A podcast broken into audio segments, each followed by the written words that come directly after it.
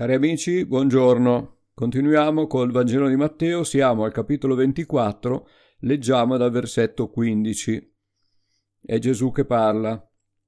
Quando dunque vedrete l'abominazione della desolazione, della quale ha parlato il profeta Daniele, posta in luogo santo, chi legge faccia attenzione, allora quelli che saranno nella Giudea fuggano ai monti, chi sarà sulla terrazza non scenda per prendere quello che è in casa sua, e chi sarà nel campo non torni indietro a prendere la sua veste.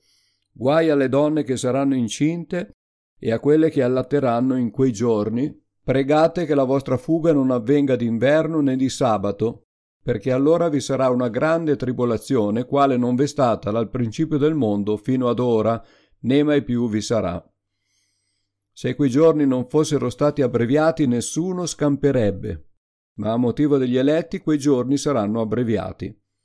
Allora se qualcuno vi dice il Cristo è qui, oppure è là, non lo credete, perché sorgeranno falsi Cristi e falsi profeti, e faranno grandi segni e prodigi da sedurre, se fosse possibile, anche gli eletti.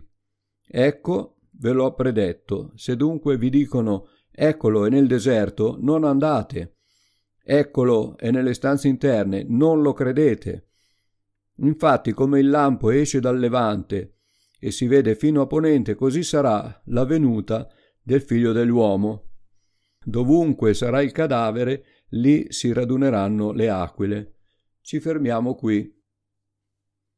Non è possibile sapere con precisione cosa significhi abominazione della desolazione posta in luogo santo ma possiamo rivolgerci alla cronaca storica per farci un'idea esaminando gli eventi accaduti, rivelati con largo anticipo dall'angelo Gabriele al profeta Daniele. Gesù ha citato questo passo del libro del profeta Daniele, quindi andiamo a leggerlo, capitolo 9, da 25 a 27. Sappi dunque e comprendi bene, qui è l'angelo che parla a Daniele, dal momento in cui è uscito l'ordine di restaurare e ricostruire Gerusalemme fino all'apparire di un unto, di un capo, ci saranno sette settimane, e in sessantadue settimane essa sarà restaurata e ricostruita, piazza e mura, ma in tempi angosciosi. Dopo le sessantadue settimane, un unto sarà soppresso, nessuno passerà per lui, il popolo di un capo che verrà distruggerà la città e il santuario. La sua fine verrà come un'inondazione e è decretato che vi saranno devastazioni sino alla fine della guerra. Egli stabilirà un patto con molti per una settimana. In mezzo alla settimana farà cessare sacrificio e offerta. Sulle ali delle abominazioni verrà un devastatore. Il devastatore commetterà le cose più abominevoli finché la completa distruzione che è decretata non piombi sul devastatore.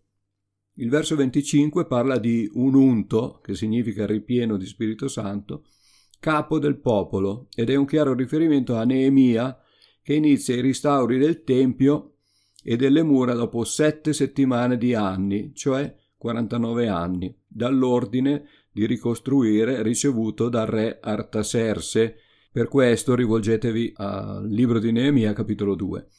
Il verso 26 parla di un altro unto che sarà soppresso dopo 62 settimane, 62 settimane di anni, cioè 430 anni. E questo altro unto è Gesù, che fu ucciso sulla croce senza che nessuno abbia potuto difenderlo. Come scritto, nessuno sarà per lui. E questo è successo proprio allo scadere dei 430 anni. Il popolo di un capo che verrà è riferito al generale romano Tito Flavio Vespasiano, prima che diventasse imperatore. Questi pose fine alla rivolta dei Maccabei con la distruzione della città e del tempio. Lo storico Giuseppe Flavio, vissuto in quell'epoca, ha descritto molto bene quegli eventi e dai suoi scritti pare che sia anche stato testimone oculare e nel suo libro Guerra giudaica racconta che Tito apprezzava molto il tempio per la sua bellezza, forse era anche un rispetto santo che aveva, non lo sappiamo, e non avrebbe voluto distruggerlo. Ma quando i soldati vi appiccarono il fuoco, lui ordinò subito di spegnerlo, ma il fragore della battaglia fra Romani e Maccabei era tale che i suoi ordini non furono uditi e questo avvenne più volte, più volte lui tentò di far spegnere questo incendio. In quei giorni i Maccabei uccisero anche molti loro compatrioti, avevano perso letteralmente la testa e Flavio Giuseppe racconta che si vedevano nel cielo carri di fuoco che combattevano contro Gerusalemme e questo fatto sarebbe una conferma che Dio stesso con i suoi eserciti celesti combatté personalmente contro Gerusalemme, come affermarono i farisei rispondendo a Gesù circa la sorte dei cattivi vignaioli. Quindi l'abominazione della desolazione posta in luogo santo potrebbe benissimo riferirsi alla distruzione del Tempio. Infatti da quel momento in poi tutte le attività religiose furono interrotte, l'offerta quotidiana e il sacrificio. Ci fu un altro episodio in cui possiamo parlare di abominazione della desolazione, quello che riguarda Antioco IV, detto Epifane.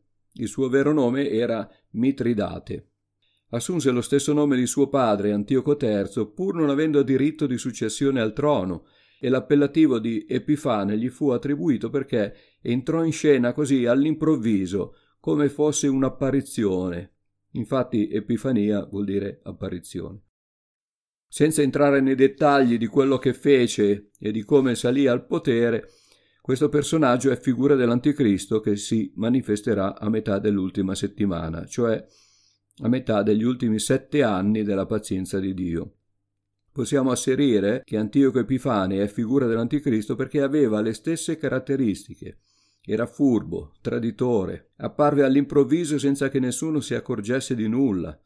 Odiava il popolo di Dio, arrivò al potere con l'inganno, fece guerra ai santi e profanò il tempio di Gerusalemme mettendovi la statua di Giove e offrendo ad essa sacrifici di maiali che la legge di Mosè, eh, sappiamo bene, sono stati dichiarati animali impuri.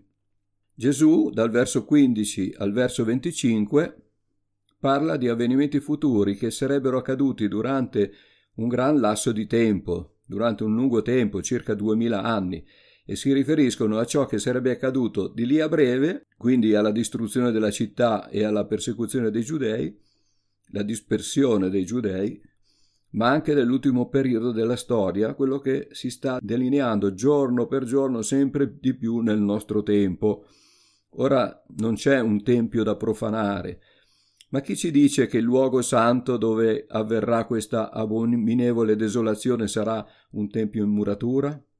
Infatti Dio non ha mai richiesto la costruzione di un tempio, quella fu un'idea di Davide, e quando questo re propose a Dio di costruirgli un tempio, Dio gli rispose che sarebbe stato Dio stesso a costruirgli un tempio. Seconda Samuele, capitolo 7, versetto 11. Alcuni ipotizzano che il Tempio di Gerusalemme dovrà essere ricostruito nel suo luogo originario, dove ora c'è la Moschea della Roccia o Moschea della Cupola, quella che si vede in tutte le immagini di Gerusalemme con la cupola dorata. E pare che gli Stati Uniti abbiano già accumulato il materiale necessario per costruire questo tempio e molti pensano che Gesù quando tornerà prenderà posto proprio in questo tempio. E prima di lui, sempre teorizzando, il tempio verrebbe profanato dall'anticristo e sarebbe questa l'abominazione della desolazione posta in luogo santo. Ma si potrebbe trattare anche della devastazione della Chiesa, che è il vero tempio del Signore, con il divieto di riunirsi per celebrare i culti. Staremo a vedere e in attesa teniamo gli occhi bene aperti per comprendere il significato degli eventi futuri. Una cosa certa è che ci sarà una grande tribolazione provocata dall'Anticristo, che toccherà tutti, cristiani e giudei. Sarà tremenda, ma durerà poco perché a causa degli eletti quei giorni saranno abbreviati. Durante questo periodo di sofferenza molti saranno purificati, come dice Daniele 9, versetto 24, e questo sarà l'ultimo periodo che completerà la purificazione del popolo di Dio, e come scritto, per far cessare la perversità, per mettere fine al peccato, per espiare l'iniquità e stabilire una giustizia eterna, per sigillare visione e profezia, aggiungo io, i quali non serviranno più, e per ungere il luogo santissimo, cioè Gerusalemme che sarà la capitale del regno di Cristo. I versi 23 e 24 ci fanno capire che molti saranno in attesa della manifestazione di Gesù e crederanno a tutte le false informazioni sulla sua apparizione, ma soltanto i veri credenti non si lasceranno ingannare perché avranno appreso dalle parole di Gesù come si dovranno comportare. Saranno apparizioni come quelle delle varie Madonne? È possibile. Satana può farlo. Farà segni e prodigi tali da sedurre anche gli eletti, se fosse possibile. E forse veramente queste apparizioni fanno parte di questi segni e miracoli che caratterizzeranno gli ultimi tempi, perché gli ultimi tempi non sono quelli da oggi in avanti, gli ultimi tempi sono iniziati qualche secolo fa, capite? E noi abbiamo sempre quest'idea che gli ultimi tempi sono quelli che verranno, invece noi siamo negli ultimi tempi. Questo anticristo farà segni e prodigi tali da sedurre anche gli eletti, se fosse possibile, ma i veri credenti non ci cascheranno. L'apparizione di Gesù sarà improvvisa, avverrà nel periodo più buio della storia umana, ma tutti lo vedranno. Un altro versetto di difficile interpretazione è il 28. Dovunque sarà il cadavere, lì si raduneranno le aquile. La versione di Odati, anziché cadavere, dice carname. Secondo un'antica interpretazione, ormai accantonata, le aquile si radunano dove c'è carne fresca, viva, e rappresenterebbero i credenti che si radunano dove c'è cibo, ossia il pane della vita, Gesù. La parola aquile potrebbe anche essere tradotta in avvoltoi, perché l'ebraico usava la stessa parola per indicare entrambi gli uccelli. Pertanto si potrebbe interpretare dove c'è carne morta, dove ci sono carogne, si raduneranno gli avvoltoi. E ciò corrisponderebbe al fatto che tutti quelli che non conoscono Gesù, quando sentiranno dire il Cristo eccolo qui, eccolo là, accorreranno accorreranno dove non c'è, dove non c'è vita, e in questo caso sono paragonati ad avvoltoi che si dirigono soltanto dove ci sono carogne. Potrebbe anche avere un significato diverso, un altro, di eventi più immediati rispetto a quel tempo, come quello della distruzione di Gerusalemme. In tal caso il carname sarebbero i giudei, spiritualmente morti, e le aquile i romani. Infatti sulle loro insegne imperiali c'era l'aquila, cioè un uccello da rapina. Sarà quel che sarà. Noi vegliamo, preghiamo, analizziamo gli eventi, studiamo la parola e obbediamo al grande mandato che ci è stato affidato, cioè di annunciare il Vangelo a tutti, come è scritto in Luca 12, 37, 49. Lo leggo. Beati quei servi che il padrone, arrivando, troverà vigilanti. In verità io vi dico che egli si rimboccherà le vesti, li farà mettere a tavola e passerà a servirli. Se giungerà alla seconda o alla terza vigilia e li troverà così, beati loro. Sappiate questo, che se il padrone di casa conoscesse a che ora verrà il ladro, veglierebbe e non si lascerebbe scassinare la casa.